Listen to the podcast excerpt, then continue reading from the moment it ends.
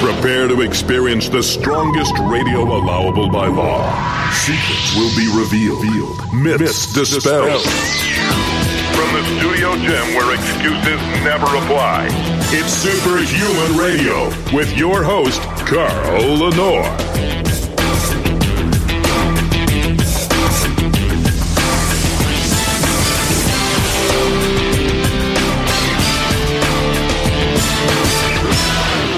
Hey, hey, welcome back to another episode of Superhuman Radio. Today is uh, June 10th, the day before my 62nd birthday.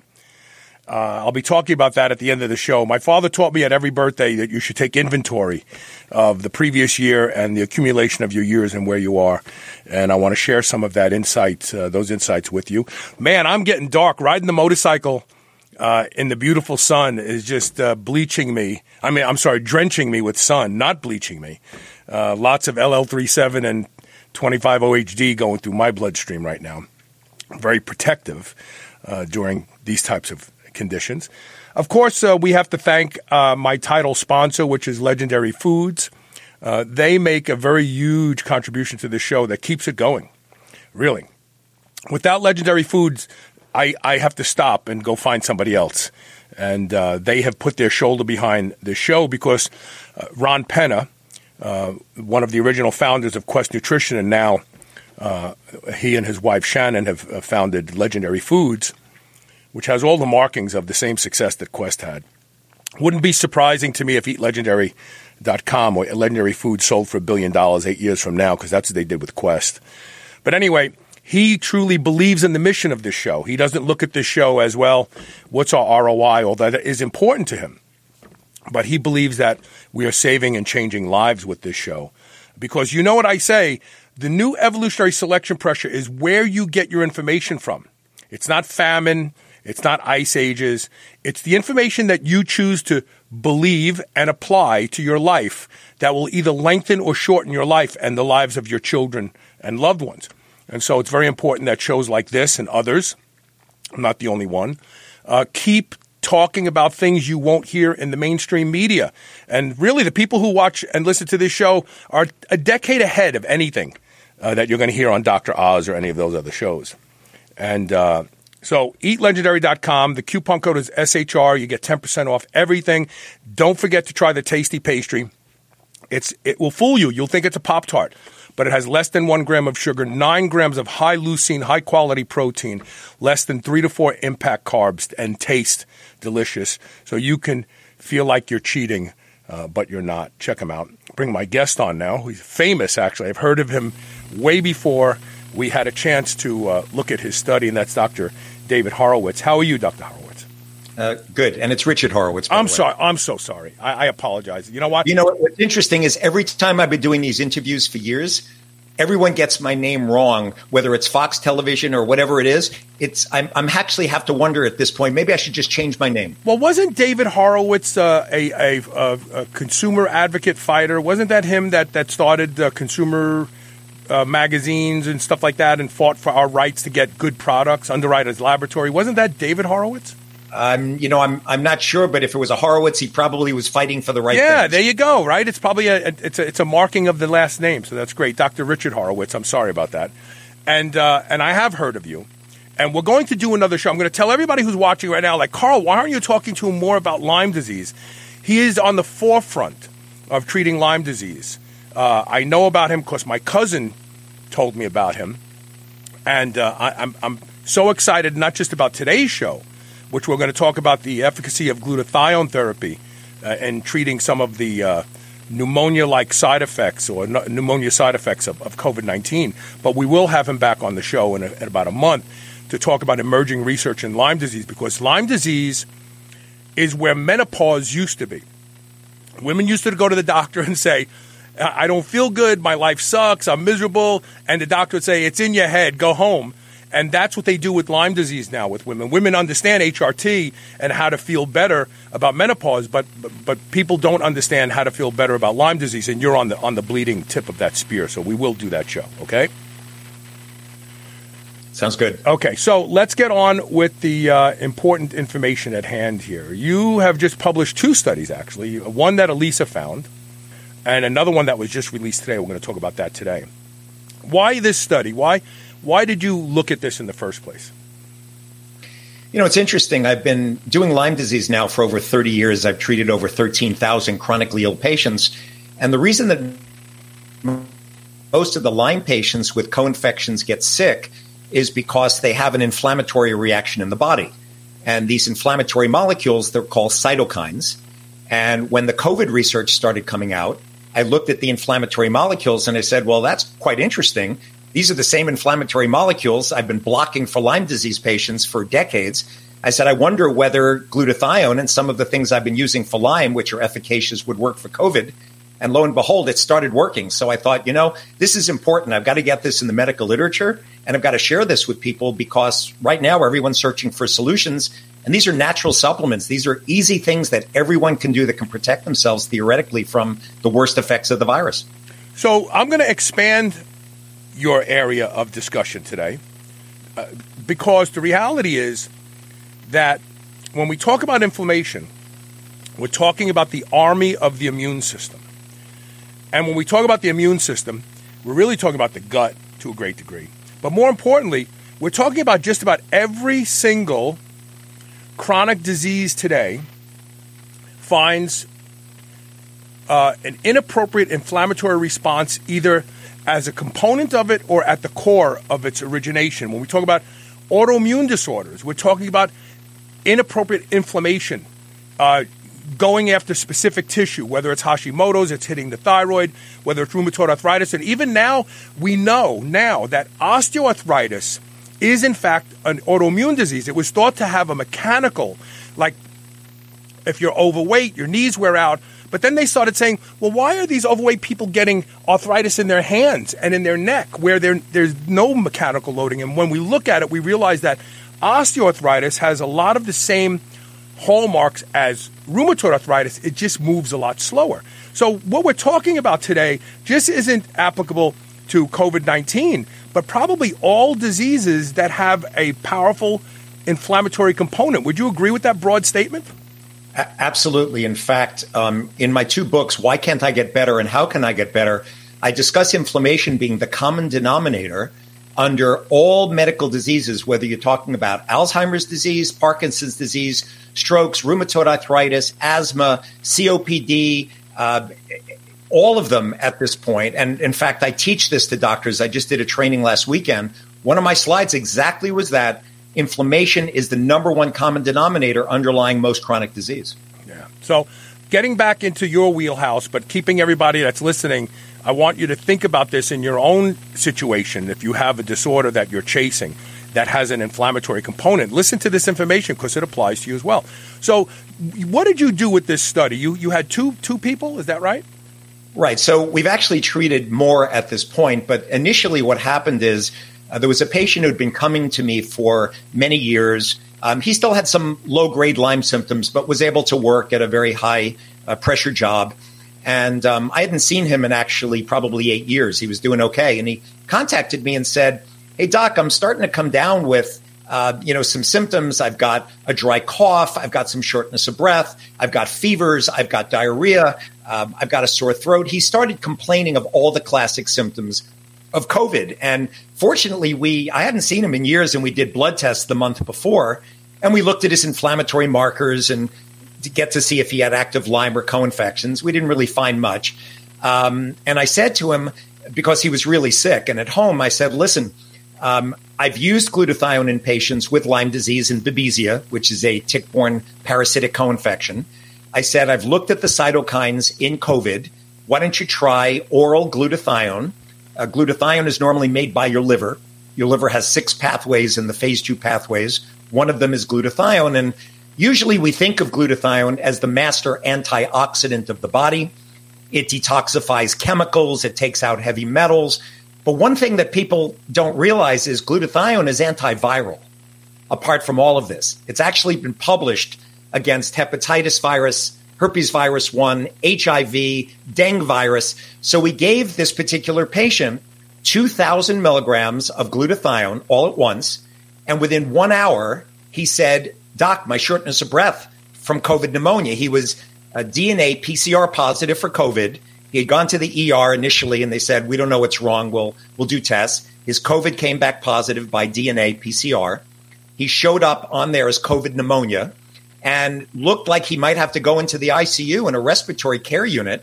And within one hour of taking glutathione, he was better. He then got a nursing service to come the next morning that gave him an IV injection of glutathione over 10 or 15 minutes and then told me it was even more effective. And we were able to keep him out of the hospital in the ICU. I mean, he was going in the wrong direction. And glutathione with N acetylcysteine, NAC, which is the precursor of how your body makes glutathione, and alpha lipoic acid, which is a very powerful antioxidant, which regenerates glutathione. NAC, alpha lipoic acid, and GLUT were the three things he was on. And what these do, apart from lowering inflammation, is they block a switch inside the nucleus of your cells called NF kappa B. Mm-hmm. When NF kappa B gets turned on, you get tumor necrosis factor alpha, interleukin 1, IL 6, all these inflammatory molecules come out. And the beautiful part is, is that we've been doing this for decades for Lyme, and it exactly worked with COVID pneumonia. So now we published on two cases, but we've actually had now uh, several more cases. And my colleagues on the paper, James Bruzzese, who's a medical student, he's at medical school, and people started calling him up about it and they started trying it. It also was working. So we really need a randomized control trial, but I'm I'm certain it's going to work because I've already seen it work in other patients. So let's let's dive a little bit deeper. So interesting dots to connect. Things that are pro-inflammatory thicken the blood. Things that are anti-inflammatory thin the blood. A lot of people, when they look at COVID, they focus exclusively on the hypercoagulability of uh, or the, or the increase in thrombotic index uh, of blood, saying that, oh, this is how it gets you. This is no, and actually, that's just side effect of an increase in, in, in inflammation. People don't get that, do they? That's exactly right. You hit it right on top of the head. When people are getting these high D dimers, which is one of those early signs of clots, early early studies, they didn't know why people were dying on respirators. Like 88% of the people were dying. And D dimers, they were ignoring it. And now they know if you have a high D dimer and, and you have a high uh, CRP, high sensitivity C reactive protein, it's a marker of inflammation of interleukin 6, uh, high ferritin levels, low lymphocyte counts, high LDH, uh, lactic dehydrogenase. There are markers now they know. If you have these high markers, your risk of having severe outcomes for COVID are high. But you're correct. It's all from inflammation. Right. So the papers that I published is about blocking inflammation with NAC, alpha lipoic acid, and glutathione, and also using another way you block inflammation and lower it is by activating a pathway in the body called NRF2.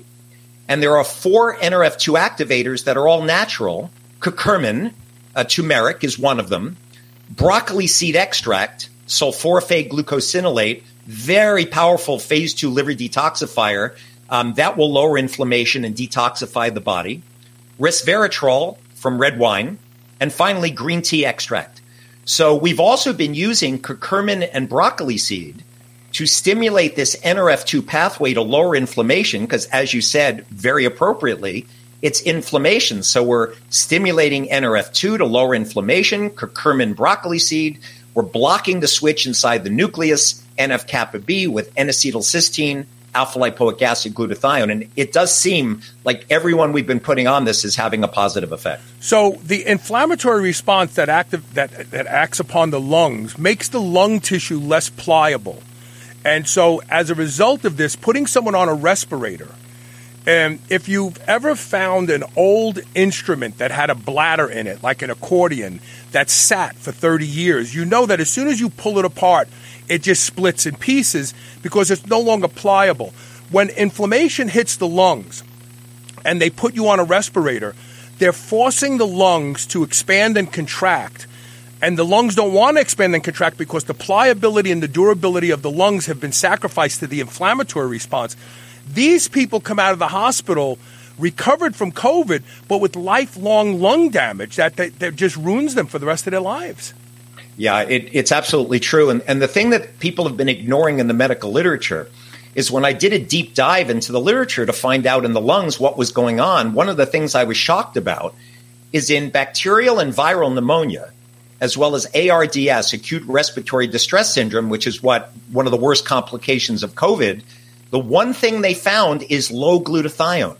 So they found low glutathione in the lung tissue in pneumonia and ARDS. They found low glutathione in the blood and low glutathione in the, inside the cells when people had viral bacterial pneumonias as well as acute respiratory distress. But no one has done a controlled trial using glutathione. So you're correct. I mean, the people were dying on the ventilators because there was a perfusion mismatch. They weren't getting oxygen, but it was because of the clots.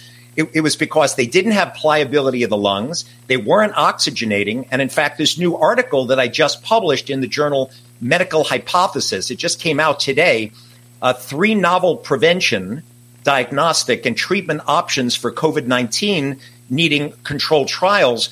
We discussed for the people on the ventilators that there's an old drug. I took it when I was in Tibet a decade ago at 15,000 feet called Diamox, right? Diamox is a drug, acetazolamide, that pushes oxygen off of your hemoglobin sites so you have more oxygen available in the body. Mm. And, you know, so people are now looking at, you know, monitoring. You can now do a home pulse ox. I suggest that people get a home pulse ox machine because some of these people in COVID, they're texting on their phone and they've got oxygenation rates of like 55, 60%. Like, you know, they're really severe. Right. They don't even know it. So home pulse oxes are good, but acetazolamide needs to be studied because it would increase oxygenation.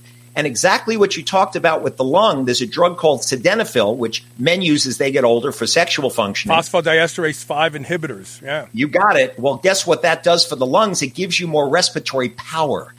And this is all published in the literature, but no one has used it yet for COVID.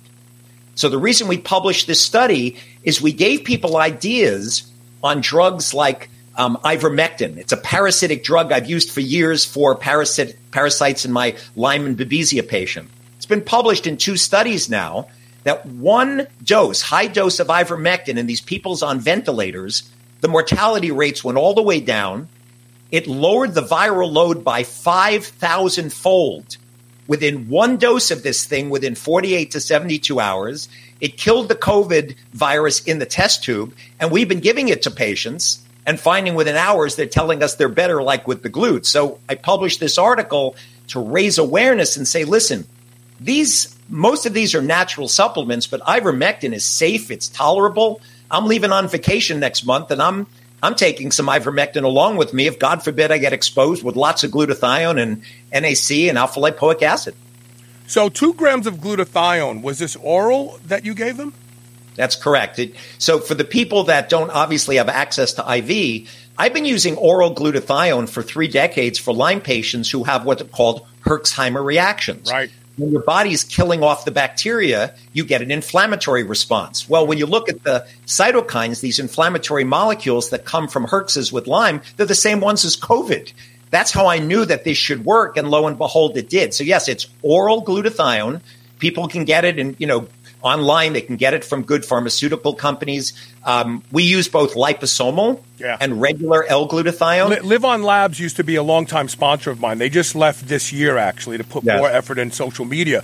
But I have boxes of, of liposomal glutathione here and at the house, and I do take it. So, um, and those are about 550 milligrams each. So you're suggesting taking maybe four of those a day. Well, yes. so so in the average, I'm telling people probably for those people who don't who've never been on supplements like this, 600 milligrams of N-acetylcysteine twice a day will help your body to make its own glutathione. So I, I I'm over 60 now, so I take 500 of glutathione twice a day, a gram uh, to detox my body, help with antioxidants. But for people that get COVID, for people that say, I can't breathe, I've got an elephant sitting on my chest, um, I've got this tightness with the shortness of breath, then I would give them 2,000 milligrams of glutathione all at once.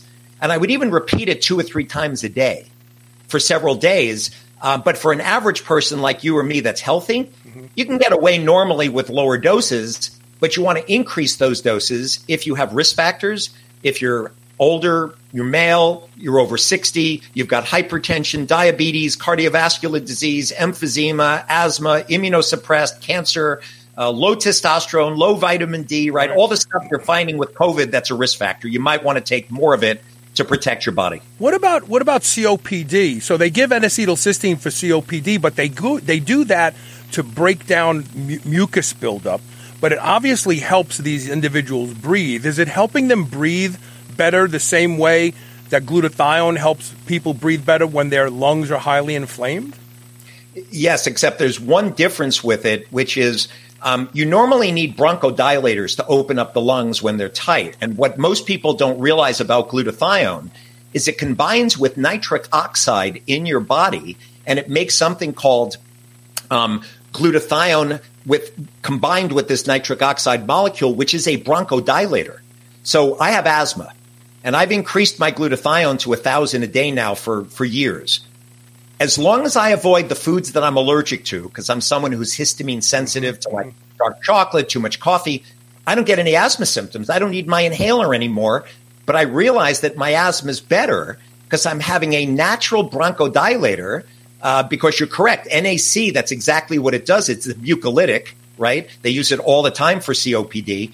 But the other thing that's interesting about NAC and glutathione is it forms what are called disulfide bonds. Mm-hmm. And, and that's one of the ways the mucolytic effect happens. But what you need disulfide bonds for is the virus enters the cell through the ACE2 receptor.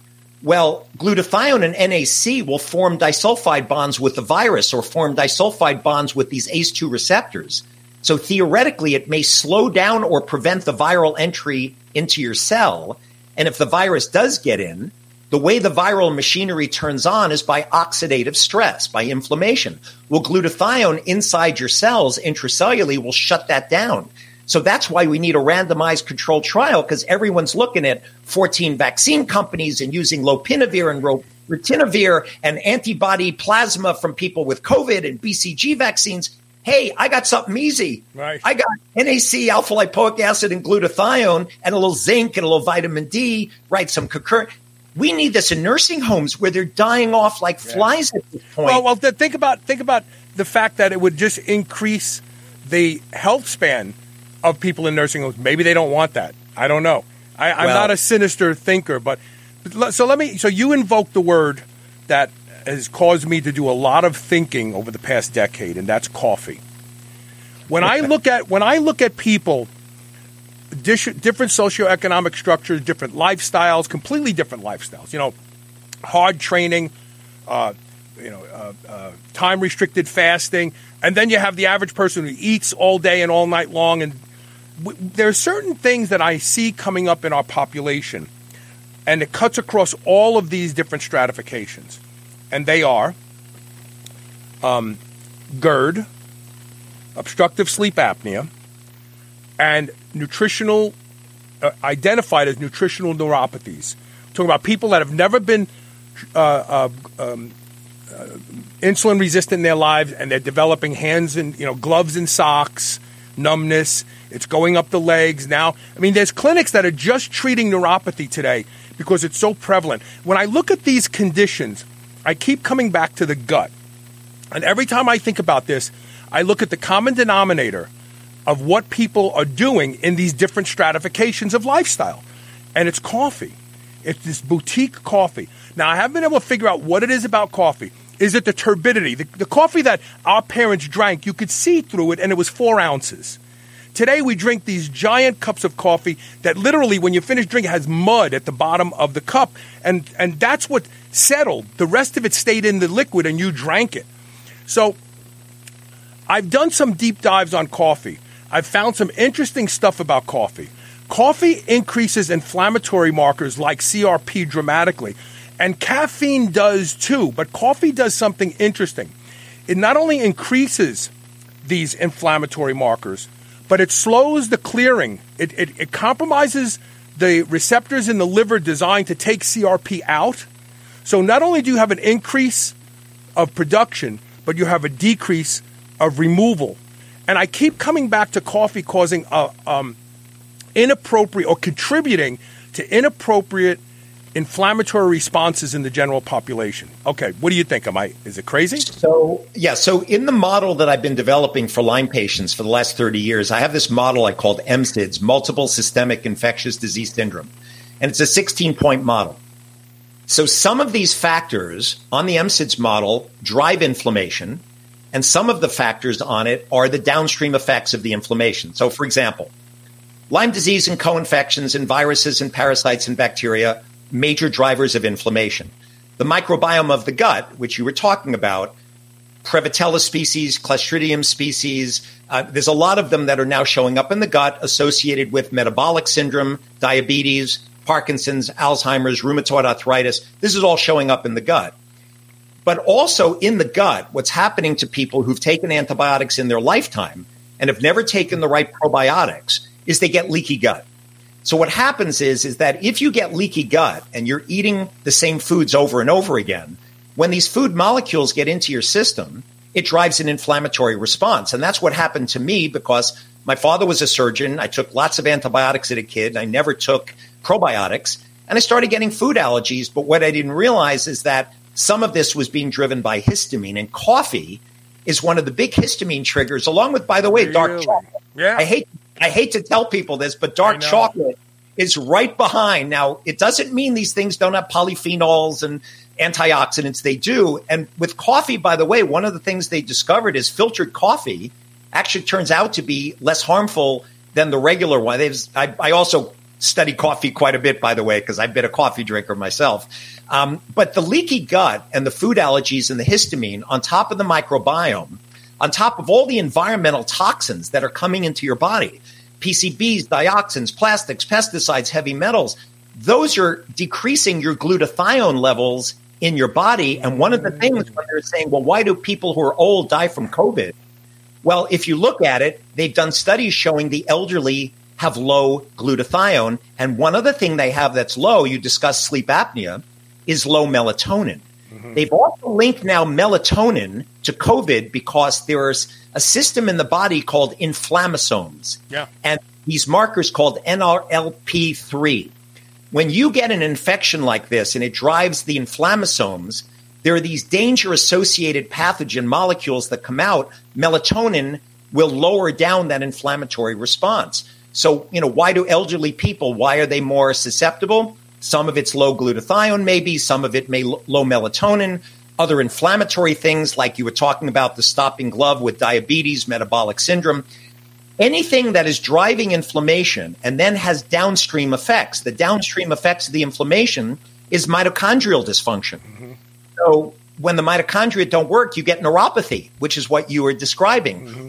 neuropathy in Lyme patients is POTS dysautonomia. They can't hold a blood pressure or the hormones, it hits the pituitary. All of a sudden, the hormones aren't working. So, this model that I've developed is a multisystemic cause of inflammation and then multiple causes of downstream effects. And if you look at it, and you started our talk today this way, it deals with a broad range of a lot of chronic diseases.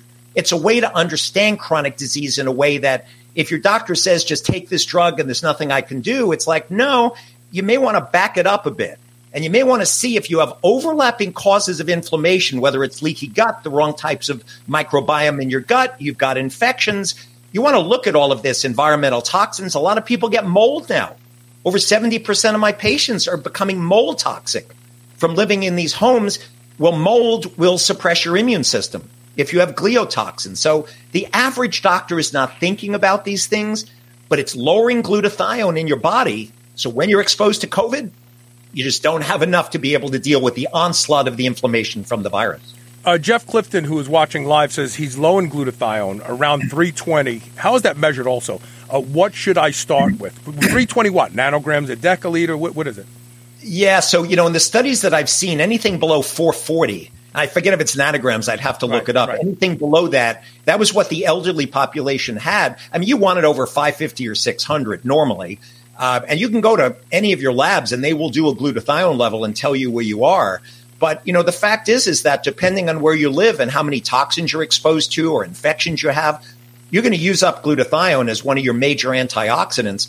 And that is not being accounted for in this COVID pandemic. And that's why I'm so happy you have me on to raise awareness because I believe in my heart of hearts that the supplements we're talking about today, N-acetylcysteine, alpha lipoic acid, glutathione, uh, curcumin, broccoli seed extract, sulforaphane glucosinolate, 50 milligrams of zinc, enough vitamin D, uh, 3,6 beta glucan, which raises your natural killer cells and T cells to fight viruses, or you can use transfer factors.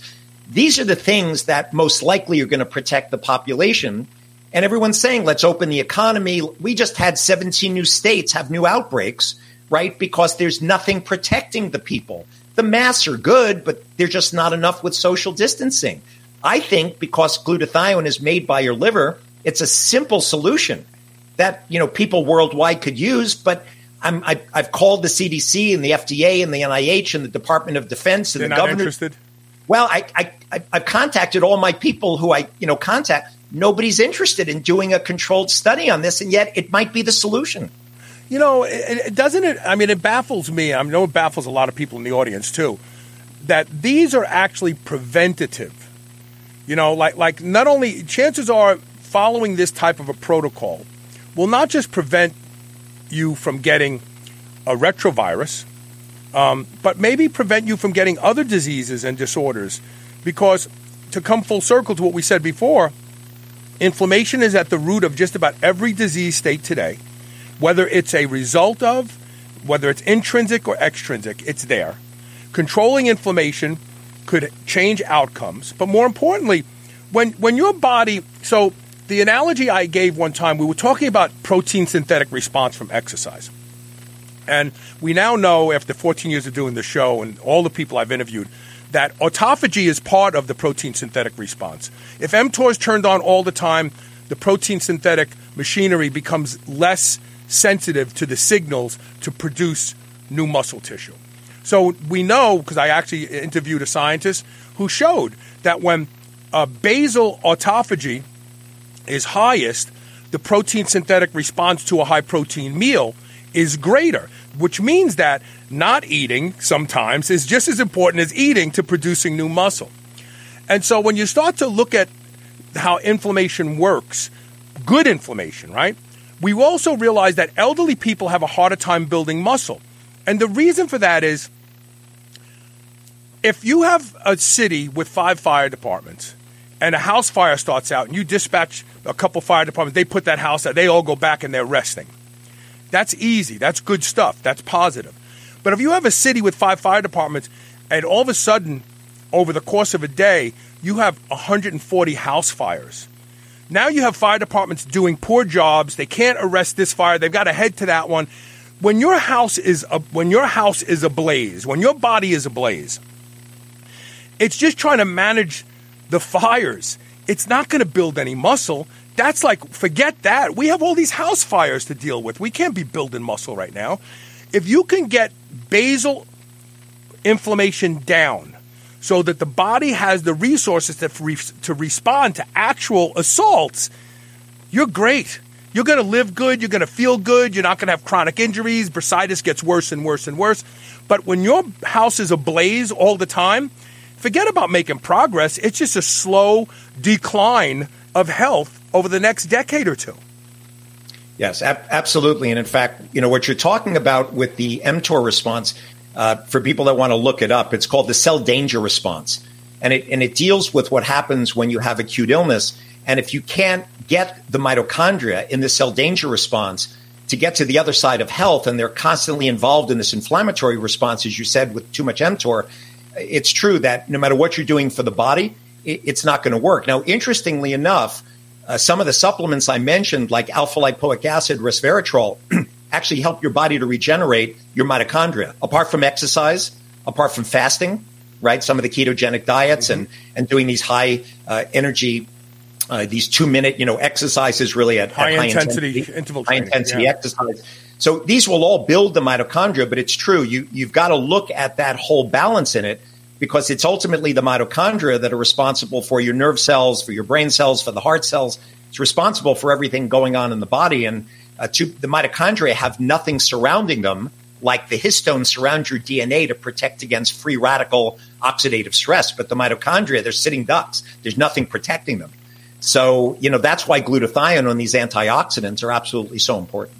We're going to take a quick commercial break. When we come back, we're going to talk about the study that was just published uh, so fortunately, we can we can discuss that here today because it was literally just published this morning, and why there needs to be uh, some sort of trials uh, seriously done about this type of a protocol because it, it, the, the value is pleiotropic. It goes far beyond COVID 19, it goes far beyond Lyme disease, and it really speaks to a lot of the chronic illness that we have in today's population. Stay tuned. We'll be right back with more Superhuman Radio.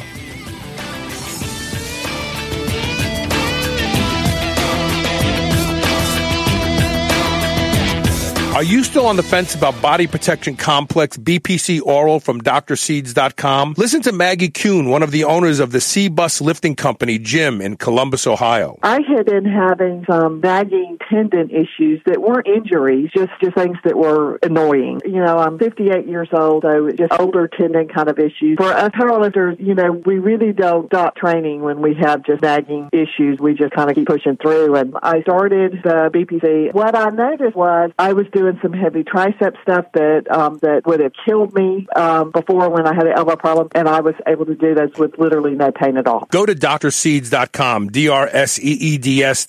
Use coupon code SHR and save 20% off your bottle of BPC Body Protection Complex today. You've heard me talk about the chill pill on the show and how effective it is at helping people who suffer from social anxiety or sometimes when you just want to take the edge off uh, to a long, stressful day. Well, listen to this story from Dylan Goutreau. Definitely takes anxiety away, which I have a long history of having. Started out at two milligrams a day of Xanax. That was at eight years old. And so I stopped using benzos three years ago. Extremely difficult. Yeah, so I spent about three years trying to find anything and everything I could that would be healthy for me um, to help with anxiety. Because I'm talking, you know, full, full out panic attack. The, the chill pill was the first thing that I've found that actually in the middle of a panic attack I can take and it definitely uh, subsides. Go to drseeds.com. That's D R S E E D S dot com. Use coupon code SHR and save 20% off your first bottle of the chill pill. Check it out. I promise this is one supplement that delivers.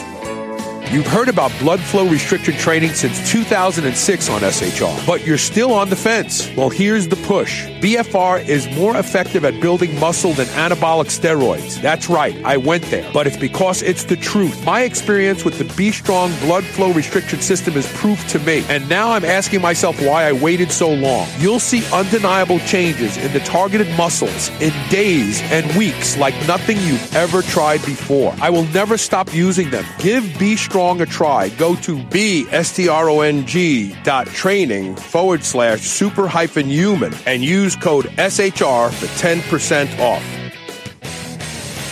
Ever wish there was a precise way to gauge your recovery from workout to workout? Or wonder if the money you're spending on your nootropic supplements are actually improving brain function? Maybe you're aging and you're noticing some changes in memory. Wouldn't being able to really test your brain be of great value? Well, now you can with great accuracy with the Brain Gauge. The Brain Gauge lets you test essential components of brain health and track your brain health history and all in the comfort of your own home. Go to gaugeyourbrain.com and use code SHR for $150 off this amazing device. That's gaugeyourbrain.com and SHR for $150 off. Do you remember those delicious toaster pastries you had when you were a kid? You know, the rectangular sugar filled snacks? Well, guess what? Legendary Foods has just made low carb toaster pastry. This is the first of its kind, and honestly, these things are amazing. They have three to four net carb, less than one gram of sugar, and nine grams of protein. You can eat them right out of the wrapper or lightly toast them. The only question is which flavor, strawberry or brown sugar cinnamon. They're available at eatlegendary.com and Amazon. Bye. Imagine if you had a digital twin, one that you could compare your own health and fitness outcomes to, one that showed you whether or not the things you're doing, foods you're eating, or drinks you're drinking are actually working for you or against you. Well, now you can. The first ever advanced epigenetic saliva test that compares 20 million different data points of your DNA to help predict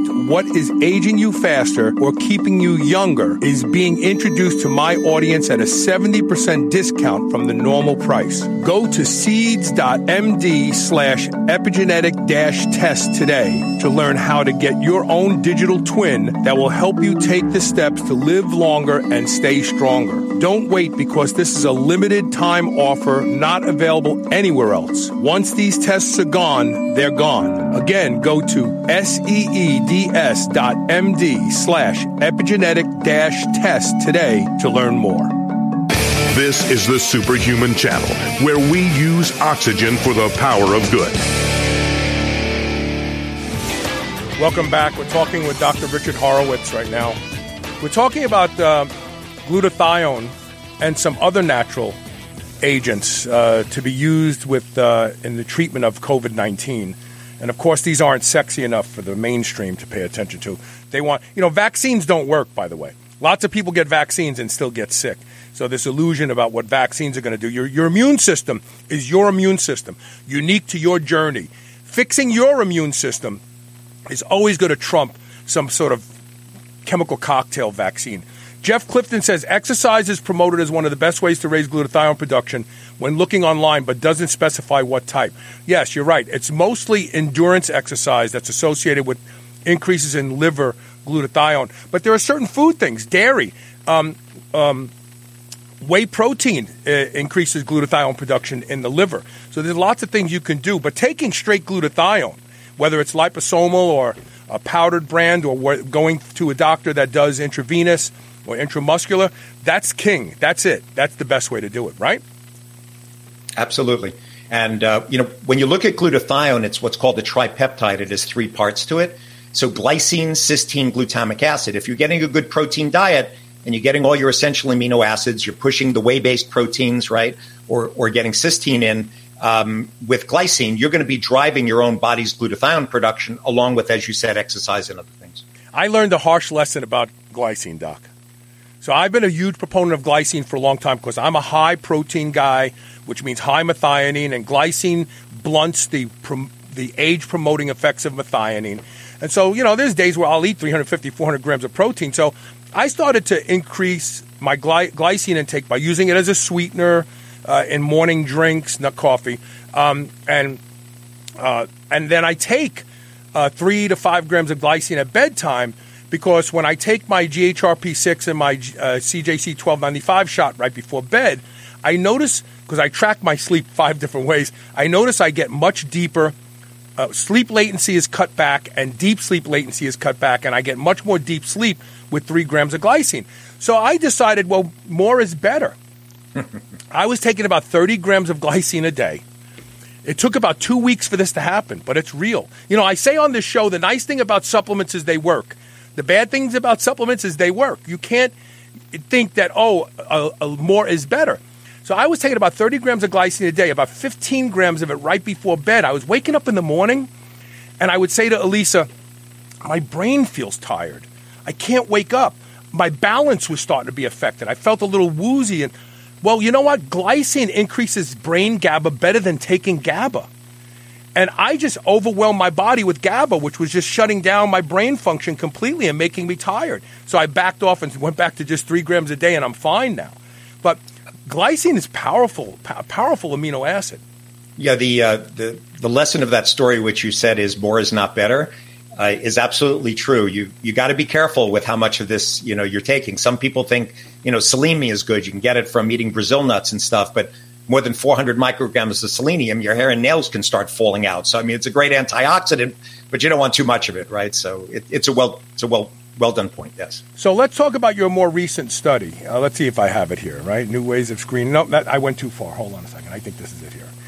Yeah, three novel prevention, diagnostic, and treatment options for COVID 19 urgently necessitating controlled randomized trials. Talk about this. This was just published this morning. Just published this morning. So, you know, I've been doing a deep dive in the literature ever since COVID came out. I've probably been reading one to two hours a day COVID articles. I mean, just this morning there were two hours of articles reading in JAMA and New England and the rest. What I came across when I was doing this was interesting is everyone's been talking about how to stop the asymptomatic spread. Uh, the WHO just pulled back their statement just a day ago that oh, there's there's not that much asymptomatic. There is, uh, but there's a sign that people are ignoring, and it could be done through a either an app or through a validated questionnaire, which is lack of sense or smell or taste is showing up in 88% of these people that get early COVID. So if you're walking around and you've got all of a sudden you lose your sense of smell or taste, that means that probably the COVID symptoms are going to be starting anywhere between three to four days to uh, a week or 10 days wow. later. so people need to know. So this article was highlighting the role of, in medicine, it's called anosmia dysgeusia, laws of sense of smell, sense of taste, that if you get this, you need to isolate. You can't be walking around going shopping and speaking to people because you are going to be most likely an asymptomatic carrier of the virus and you're going to spread it. And here they're looking at doing contact tracing. But in Canada, they had Israeli researchers that developed an app. And in this app, they started monitoring vital signs. They could monitor your heart rate and your temperature, um, your skin coloration. They were measuring pulse oximetries. Even EKGs, as you know now, can be done on these apps. Mm-hmm. And what they found is it was a very effective way of monitoring people. So instead of clogging up the hospital beds and the ICUs to find out who needs it, who doesn't, you could be monitoring people in isolation using digital medicine, but we need a validated symptom questionnaire. And there are questionnaires that have been out there for years in the ear, nose, and throat literature. So the first part of this paper that I published was um, looking at what can we do from the point of view of prevention that is not already being talked about. Now, part of that also was talking about glutathione and NAC, which I said earlier have antiviral properties.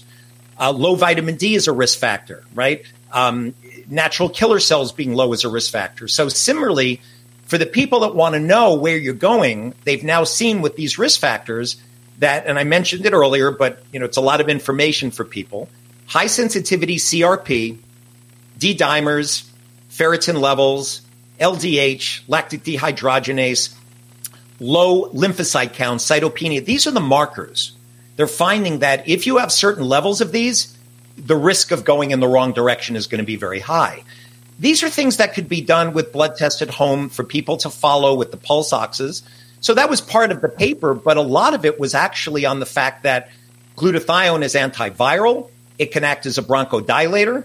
It stops the oxidative stress. It may block the ACE2 receptor binding of the virus all of the inflammatory response for COVID is what's killing people, as you talked about with the thrombosis. Right, right. It's not the vi- it's not the virus; it's how the body responds to it. Correct. So if you can block the inflammation, we might all be able to get exposed, and nothing would happen. Right. But knowing that a large part of the population, as they get older, don't have enough glutathione or melatonin or vitamin D, you want to raise that up because then theoretically you'd be at less risk but we need a randomized. But see, this trial. is this is what happens in, in a medical environment where the pharmaceutical industry drives the the the, the, the, the medical agenda. This is really this is really it, right? If it isn't a pill, it isn't a, a drug. It doesn't get any attention. It doesn't get any money funded to it, and this is really sad because you know there's a big difference between asymptomatic and resistance, but they both look similar. Okay, I mean this is something that's not being discussed much at all in the, the, the, the COVID nineteen discussion. There are people who are getting this virus, and yeah, they're asymptomatic, but they're also completely resistant to it. What I mean by that is, it it doesn't even it doesn't even come up on the radar of their immune system. There are other people who are getting this virus, but their immune systems are robust enough to suppress a lot of the symptoms. And we need to understand what people who are resistant to this virus have. And I'm sure that if we looked at them, we'd find out they have adequate levels of 25-OHD, which, by the way, increases the biogenesis of LL37, a much sought after peptide. If you have enough 25 hydroxy in your bloodstream, the LL37 takes care of itself. You don't have to spend a lot of money on buying peptides. In fact, that was shown in two great studies one on HIV replication, which is a ret- retrovirus, and another one on sepsis. That 25 hydroxy not only uh, 20, D, vitamin D, oral vitamin D, not only raised 25 hydroxy, which seems to uh, stop the replication of retroviruses, but increased LL37, which kept people from dying from severe cases of sepsis. You know, these are simple things that can be done but it's not sexy. It doesn't it doesn't attract millions of dollars that then turn into billions of dollars in sales from physicians. And this is sad. This goes to what I said earlier. The new selection pressure is where you get your information from. If you believe only a drug or vaccine will keep you from dying from COVID, you have been robbed of your critical thinking. And, and you've been robbed of opportunities to actually have optimal health as a byproduct. No, it, it's true. Although, you know, because I do integrative medicine, of course, I do as much natural as I can and I avoid drugs when I can. But one of the drugs I mentioned earlier is what I highlighted in this new study, which is ivermectin. Mm-hmm. And this is a WHO essential drug. It's an anti-parasitic drug. It killed off the virus. It lowered the viral load by 5,000 fold within 48 to 72 hours, kills it in the test tube. People on respirators lived longer in a multi center study, Asia, Europe, US. I've given ivermectin even every day for long periods of time for people who've had resistant parasitic infections or babesia. Very well tolerated, no side effects, right. no white cell count, liver. If we, you know, so you're talking about how do we protect the public? One of the things I talked about in this article is maybe you want to consider, you know, it would be a randomized trial. Give some people NAC, alpha lipoic acid, glutathione, blocks NF kappa B, antiviral, lowers inflammation. Give them curcumin, right? Give them broccoli seed extract, sulforaphane, increases NRF2 activation, lowers inflammation. Give them vitamin D, give them some zinc, 40 to 50 milligrams, helps the macrophages to work better, lowers inflammation. You could have a randomized controlled trial or even just screening the populations for where their levels of vitamin D and zinc and glutathione is, and then see what happens when you do this. But ivermectin, I believe, because I've given it now to several people, it looks like it's going to be a home run. And some of these people, by the way, do develop pneumonia. It's not just viral; they get bacterial pneumonias like mycoplasma. Mm-hmm. When they use ivermectin and doxy, it was a small study, but those people, the death rates went all the way down uh, by giving two drugs that are reasonably, you know, asymptomatic. You take some probiotics, don't be in the sun with doxy, but those drugs seem to be really a winner. So the the point of this study was to say the antibodies they're now giving for COVID did not look like in some of the earlier studies that they were preventing illness.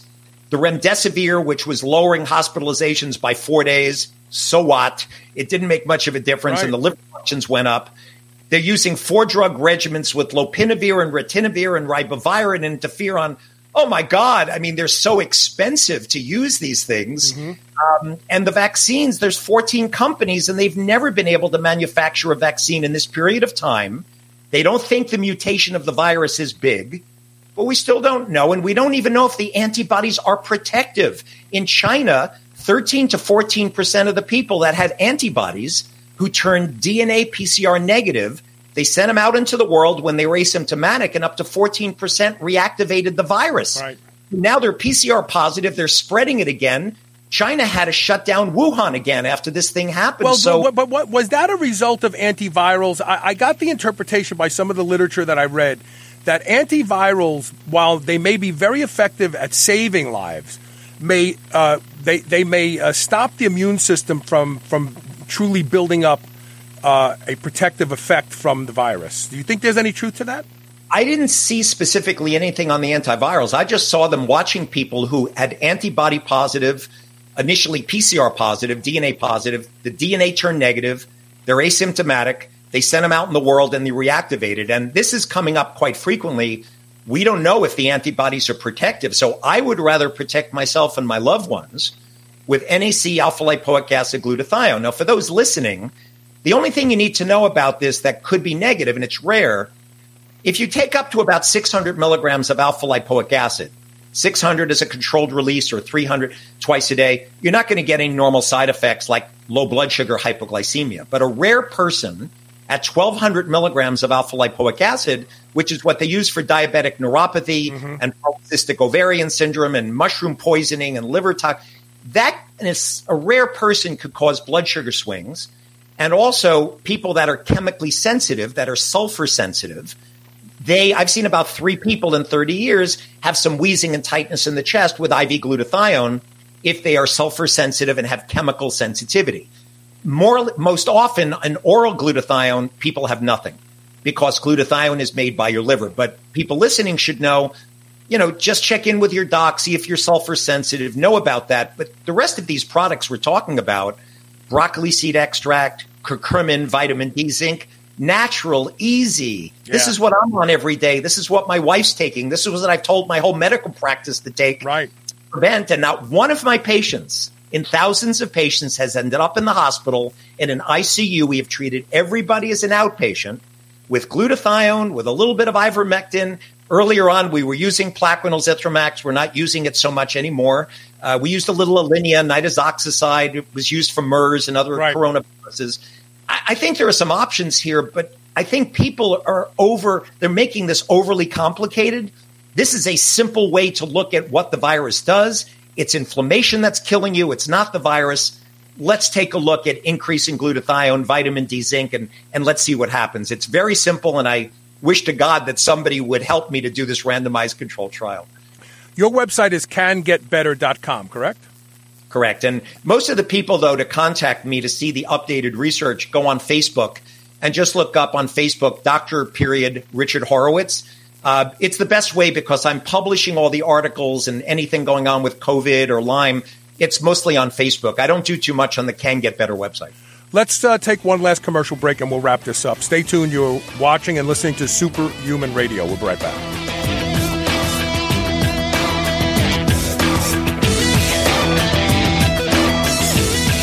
Whether your goal is to build muscle or burn fat, you'll find everything you need at Redcon One. Need help getting a good night's sleep? Try Fade Out or the most popular pre-workout supplement on the market today, Total War. Sign up for their new transformation challenge and win $10,000 or shop for apparel that people at the gym will know that you are serious about your training. Need a testosterone booster that works? Check out Boomstick. Whatever you need, you'll find the best quality supplements on the market at Redcon One. Go to redcon1.com. That's R E D C O N, the number one.com, or go to superhumanradio.net and click the Redcon One banner ad today.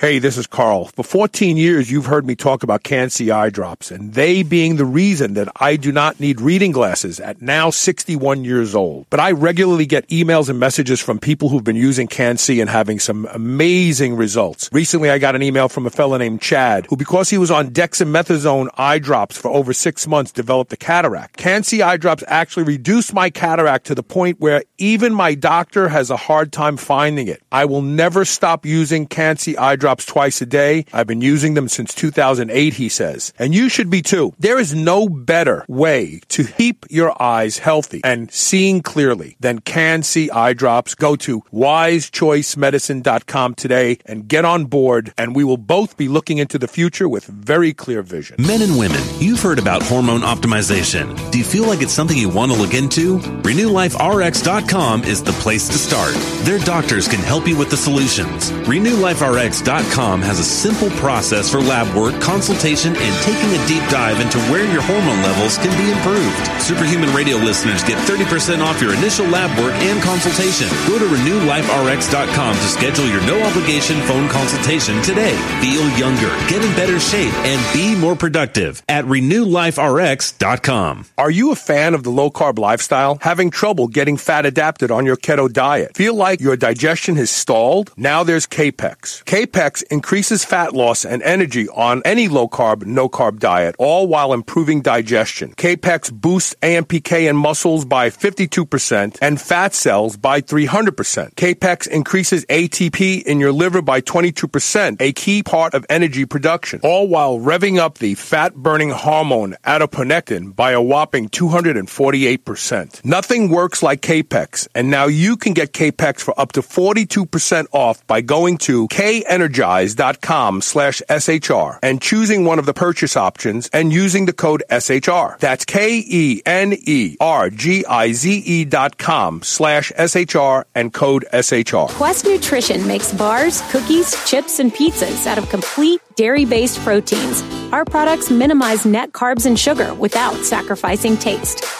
Each delicious chocolate flavored chip, cookie chunk, and crunchy crumble is custom made to maintain Quest macros. It's time to enjoy foods that work for you, not against you. It's time to enjoy your Quest. You've heard about blood flow restriction training since 2006 on SHR, but you're still on the fence. Well, here's the push. BFR is more effective at building muscle than anabolic steroids. That's right, I went there, but it's because it's the truth. My experience with the B Strong blood flow restriction system is proof to me, and now I'm asking myself why I waited so long. You'll see undeniable changes in the targeted muscles in days and weeks like nothing you've ever tried before. I will never stop using them. Give B Strong a try. Go to B S T R O N G dot training forward slash super hyphen human and use code SHR for 10% off. You're listening to the Superhuman Channel. Don't hate us because we feel good. Welcome back. We're talking with Dr. Richard Horowitz. We're wrapping up the interview. It's a fantastic interview. Please pass this interview around uh, because we can actually help a lot of people just by getting this information out. You know, people, I, I never want people to follow the things that I say on this show, Doc. I want it to inspire thought, I want to inspire critical thinking. This is something that we have lost in this population. We hear things and we just take it for granted that that's the truth and we move forward. And when you start to scratch below the surface and you find out there are other alternatives uh, to staying healthy and staying alive, especially in this pandemic, you know, it, it, we just need to spread the word. A couple things I want to ask you to. What was the drug again that liberated more oxygen from hemoglobin? Oh yeah, so this was Diamox acetazolamide. And and this is a drug you take when you go to high altitudes. When I was in Tibet about 10 years ago, I was meditating in caves at 15,000 feet. I took uh, 500 of Diamox acetazolamide twice a day, and it pushes the oxygen off your oxygen hemoglobin curve. So you have more oxygenation in the blood. And they showed with COVID, it was hypoxemia, low oxygen that was a problem. So why not use a drug like that? The only thing you got to watch out for is low potassium, hypokalemia. You, you got to watch your electrolytes. Um, and then sildenafil, the other drug for people on vents, it helps your respiratory muscles to be stronger. So if they use it on vents, in this article I published, I was just suggesting that this could be a way, apart from anticoagulation, to help these people who, uh, you know, non-invasive now positions, not being on vents has been shown to be better. But for the people who are on vents, there was some ideas being shared that maybe it could help them to, to get off the vents. So it sounds like that drug would actually be beneficial to, to athletes uh, if it's liberating more oxygen. Um, you know, because that's obviously why people blood dope, right? They they spit off their blood and then they put the uh, red blood cells back in to deliver more oxygen. Sounds like that drug could be used. I wonder if it's already being used as a uh, as a performance enhancing drug. You know, it's it's interesting. I've never heard of. It's true. I've never heard of anyone using it. It's mostly, of course, the anabolic steroids. But you're right. I mean, theoretically, it, it could be used. Yeah. So you heard it here first, folks. I uh, the other thing I wanted to um, ask, and it just jumped out of my head. That's part of becoming 62, I guess. Um, so.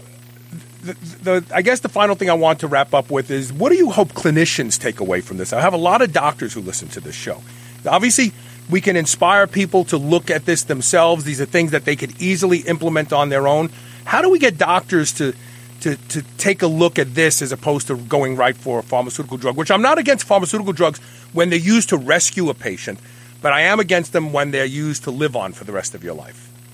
So, so the first thing is both articles were published in the peer reviewed medical literature. So if the doctors were to read these articles, they'll see that there's a lot of scientific references backing up the use of zinc, vitamin C, 3,6 beta glucan, curcumin, um, broccoli seed extract, NAC, alpha lipo, all the literature supporting these supplements way before COVID ever came out is in these papers, as well as the effect in the, that in lung tissue they found with pneumonia ARDS, you don't have enough glutathione.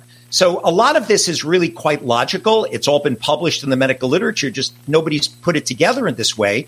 And personally, I would suggest for doctors listening, if you don't do integrative medicine, this is something you really want to learn because you could be theoretically saving your patients' lives and your loved ones by putting them on these supplements. Apart from the contraindications I talked about earlier, I think this is the easiest way basically to try protecting the public. And then if you do get sick, as you said, you use a pharmaceutical like ivermectin or something like it but this is a way to start opening up the economy and living your life and not having to be in fear all the time about yes. dying. That, and that and the, so the the worst part of this pandemic was not the virus. It is this new illusion of fear and of dying, which I've talked about the importance of embracing death in order to have a full life. That's something I learned when my parents passed away. I became very depressed and I started to think about my own death. And I actually laid in bed and imagined this was it. Like, what do, I can't get up, I'm dying. That actually opened up a way for me to look at life much better. I'm not afraid of dying at all. I've got all my things. I realized that that exercise, there were certain things I wanted to have in place. So if I did die, I didn't have to feel like, oh, I wanted to do that first. But people are so afraid of dying now. And it's inappropriate because when you look at the actual numbers, the mortality rates of this virus, it's nothing. It's not, it's, it's, it's basically what influenza is with a vaccine with the vaccine. So, you well, know. It, of course, it, it, depends on which country, because I mean, Spain and Italy, of course, they were up to 13, 14, 15% mortality rates. The WHO average last month was about 5.7%. Now, in the US, right, right now worldwide, we hit about 7 million cases and 400,000 deaths, right? So um, the mortality rates look like they are starting to kind of slow down a little bit, but it, it was 5.7%, which is theoretically higher than influenza. But yeah, uh, but but the thing here is, is is that I think when you look at who is dying, it's the nursing home population. It's the people with inflammatory diseases, with diabetes, and uh, so again, it's inflammation. Starting where we started this talk today, right? It all comes down to if you have inflammation and get a virus that pushes inflammation, and don't have antioxidants with glutathione, your body's going to. Oh, what happened? Sorry about that. Something went wrong. Hold on. I was actually trying I was trying to get your video up and I lost my connection. I wanted to play your video before we ended the interview. Can you hear me okay? I can hear you now. I couldn't yeah, I don't know what happened. I, I wanted to. I just wanted to show in the. Uh, I, I, so the next time we have you on, we're going to talk about uh, Lyme disease specifically because this is a big area of interest. There's a lot of people who suffer from it, and interestingly enough, you have a video that you produced with the who, the guy from Hall and Oates, right? With Daryl Hall, yeah. Okay, I got I got to play this before we let you go. Clyde came to my office one bright sunny day. Said, Doc, I'm in an awful bad way. Said, 19 docs and I'm almost dead. All they can tell me is it's in my head. Doctor, please help me, please. I said, Clyde, can you tell me what you did in life that caused you all this terrible strife? Said, Doc, I was with my beautiful wife, the woods one day enjoying life. Lay down on the ground and we fooled around. Before you knew it, I was illness bound. From that day onward, I've been going downhill. Can you give me a lotion or a potion or a magic pill? Doctor, please help me, please. Gonna pick off the tick real quick before the devil gets within. Crime for the line to steal my mind. I sure could use it for a little more time. So that is actually a song called "The Ballad of the Deer Tick," which is the origination of the Lyme disease, the deer tick. And you wrote that and you set, performed it with with Daryl Hall from Hall and Oates. And that is pretty uh, Dar- impressive. Yeah, so Daryl was with me one day, and I said, Daryl, I got to show you something. I pulled out my guitar, started singing it, and he laughed so hard. He said, Come on into the studio and record it. And we actually did it. He was backing me up on vocals, which is like the only time Daryl Hall has probably backed up anybody, Anybody, like right. in his whole lifetime. Uh, T Bone Wolk, who used to be his guitarist and bassist, was playing mandolin and guitar on there. He's he's passed, unfortunately. Um, and uh, and Daryl was laying down Hammond organ tracks. I mean, it, was just a lot of fun, and we we performed this live in front of a thousand people for a Lyme benefit in New York City. Okay, some people are saying they couldn't hear it. Just go to YouTube and and search for the ballad of the deer tick, and you'll find it. It's the first thing that comes up. It's it's. So where did you learn to get that nasal twang? You sound like you're from Brooklyn, maybe or, or Long Island or something I, originally. I was born in Brooklyn, and I grew up in Bayside until I moved upstate. So what part of Brooklyn? Before I let you go. Maimonides Hospital.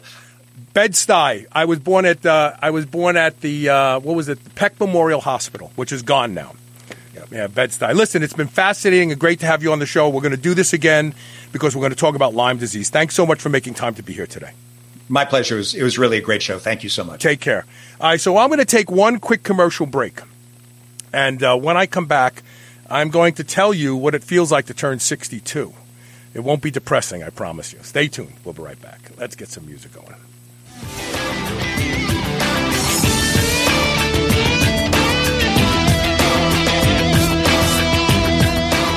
Quest Nutrition makes bars, cookies, chips, and pizzas out of complete dairy based proteins. Our products minimize net carbs and sugar without sacrificing taste.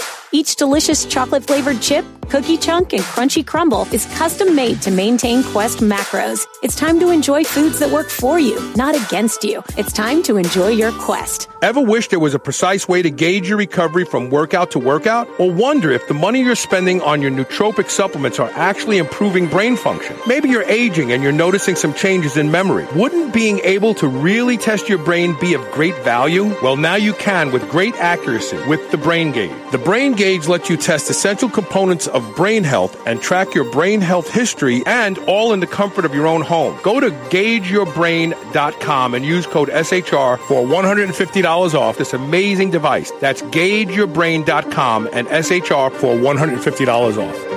Do you remember those delicious toaster pastries you had when you were a kid? You know, the rectangular sugar filled snacks? Well, guess what? Legendary Foods has just made low carb toaster pastry. This is the first of its kind, and honestly, these things are amazing. They have three to four net carb, less than one gram of sugar, and nine grams of protein. You can eat them right out of the wrapper or lightly toast them. The only question is which flavor, strawberry or brown sugar cinnamon. They're available at eatlegendary.com and Amazon. Men and women, you've heard about hormone optimization. Do you feel like it's something you want to look into? RenewLifeRx.com is the place to start. Their doctors can help you with the solutions. RenewLifeRx.com has a simple process for lab work, consultation, and taking a deep dive into where your hormone levels can be improved. Superhuman Radio listeners get 30% off your initial lab work and consultation. Go to RenewLifeRx.com to schedule your no obligation phone consultation today. Feel younger, get in better shape, and be more productive at RenewLifeRx.com. Imagine if you had a digital twin, one that you could compare your own health and fitness outcomes to, one that showed you whether or not the things you're doing, food you're eating, or drinks you're drinking are actually working for you or against you. Well, now you can. The first ever advanced epigenetic saliva test that compares 20 million different data points of your DNA to help predict what is aging you faster or keeping you younger is being introduced to my audience at a 70% discount from the normal price. Go to seeds.md slash epigenetic dash test today to learn how to get your own digital twin that will help you take the steps to live longer and stay stronger. Don't wait because this is a limited time offer not available anywhere else. Once these tests are gone, they're gone. Again, go to seeds dot md slash epigenetic dash test today to learn more. Whether your goal is to build muscle or burn fat, you'll find everything you need at Redcon One. Need help getting a good night's sleep? Try Fade Out or the most popular pre-workout supplement on the market today, Total War. Sign up for their new Transformation Challenge and win $10,000 or shop for apparel that people at the gym will know that you are serious about your training. Need a testosterone booster that works? Check out Boomstick. Whatever you need, you'll find the best quality supplements on the market at Redcon One. Go to redcon1.com. That's R E D C O N, the number one.com, or go to superhumanradio.net and click the Redcon One banner ad today. This is the Superhuman Channel, where brawn and brains finally meet.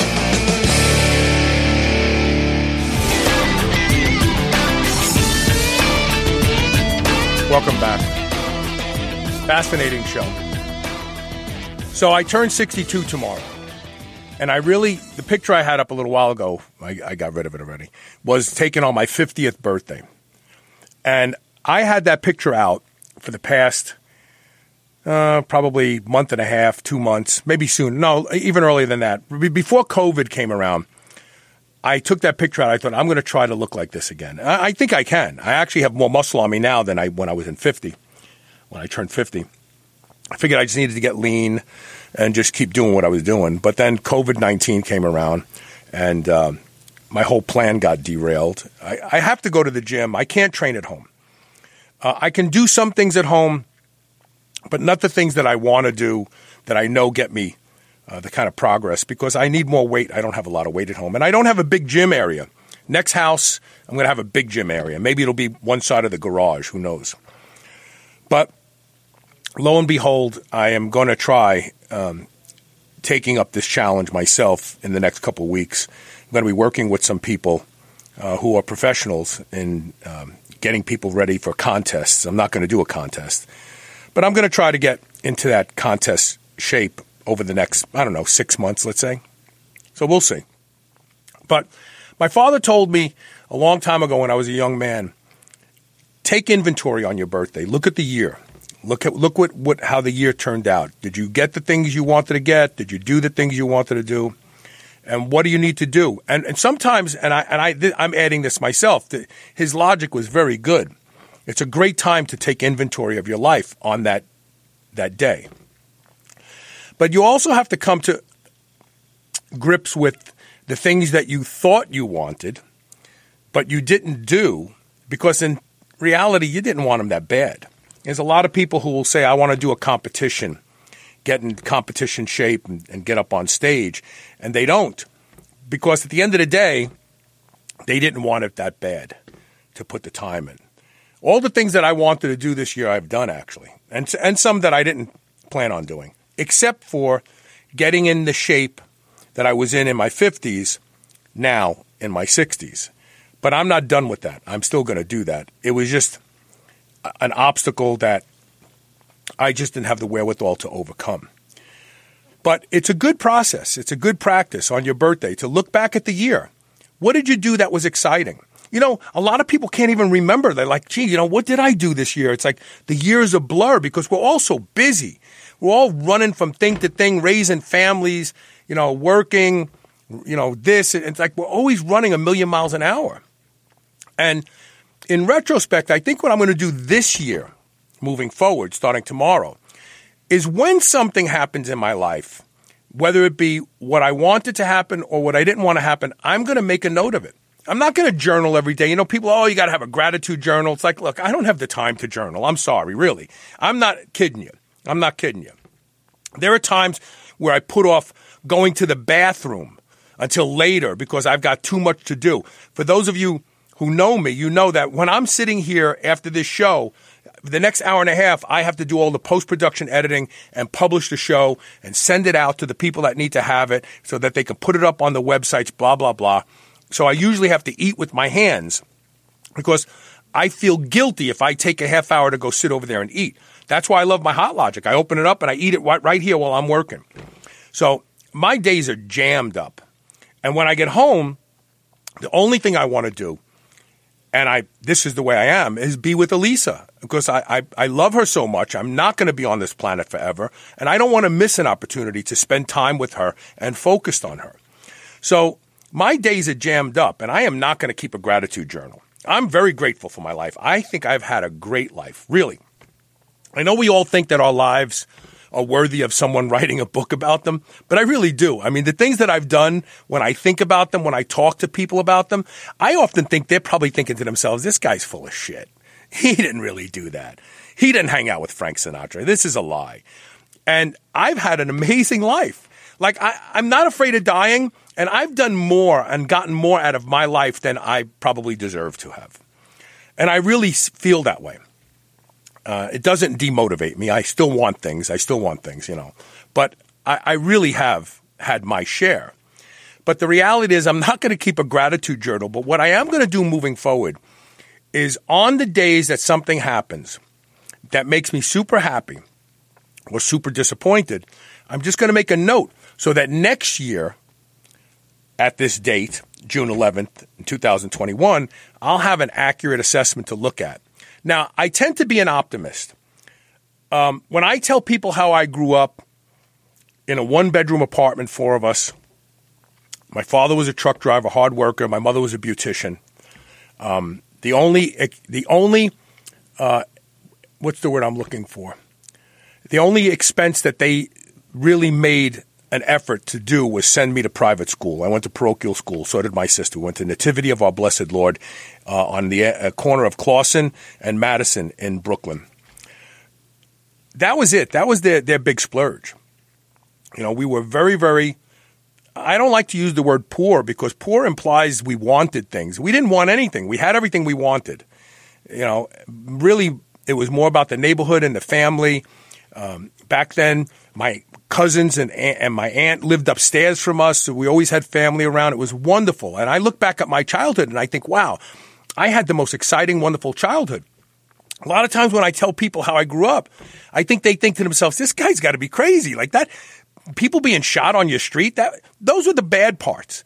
The good parts were the, the camaraderie and, and everybody was like family. We all had one thing in common. We were in that neighborhood. Whatever that meant. If it meant that we were poor, if it meant that we didn't have a lot of money, if it meant that we, you know, were less intelligent, whatever it meant, it didn't matter because we were all part of that neighborhood. We were part of a fabric. That's missing today. And it can't be replaced by social media. I'm sorry. It can't. Um, but the reality is that I'm an optimist, and everything I look at back, when I look back, I just see good. So maybe I'm blinded. Maybe I, I see my life through rose colored glasses. Maybe it's not as great as I think it is, but who cares? As long as I think it is, that's the important thing, really, at the end of the day. But I'm going to start to make a note. When I get super angry or when I feel super satisfied and fortunate, I'm just going to put a couple words down. And next year, because I will be here next year, next year we'll do this again, but this time I'll actually have a list to read to you and say, these are the things that I didn't want to happen that did. And these are the things that I never imagined imagined would happen, and they did. And I'll, I'll be able to take better inventory because uh, taking inventory of your life in retrospect is kind of like answering a food diary, right? You always over-report the things you think are good and under-report the things you think are bad. And so maybe I choose to only see good, which isn't a bad problem because it makes life a lot more enjoyable. But anyway, so tomorrow I turn 62. I hope you'll be here. I'm working. We'll be doing a good show tomorrow. And uh, I'm looking forward to all of you being here. I thank you so much. So, one of the things I can tell you I'm absolutely, positively so thankful for is every one of you. And you think that that's like BS, but it's not. Because I feel like a family as part of this show. There's so many people that I communicate with because of this show. Send me information or just send me a nice little message here and there that I, I have this expanded family and it's really worldwide. UK, Australia, Sweden. I mean, everywhere you can think, I, I have people that I feel like I know. They're friends that I just haven't sat down across from. That's all they are. And so I can tell you that I'm really thankful for this show and what it's done for me, uh, being able to connect with all of you. And thank you for being here for the live show and contributing.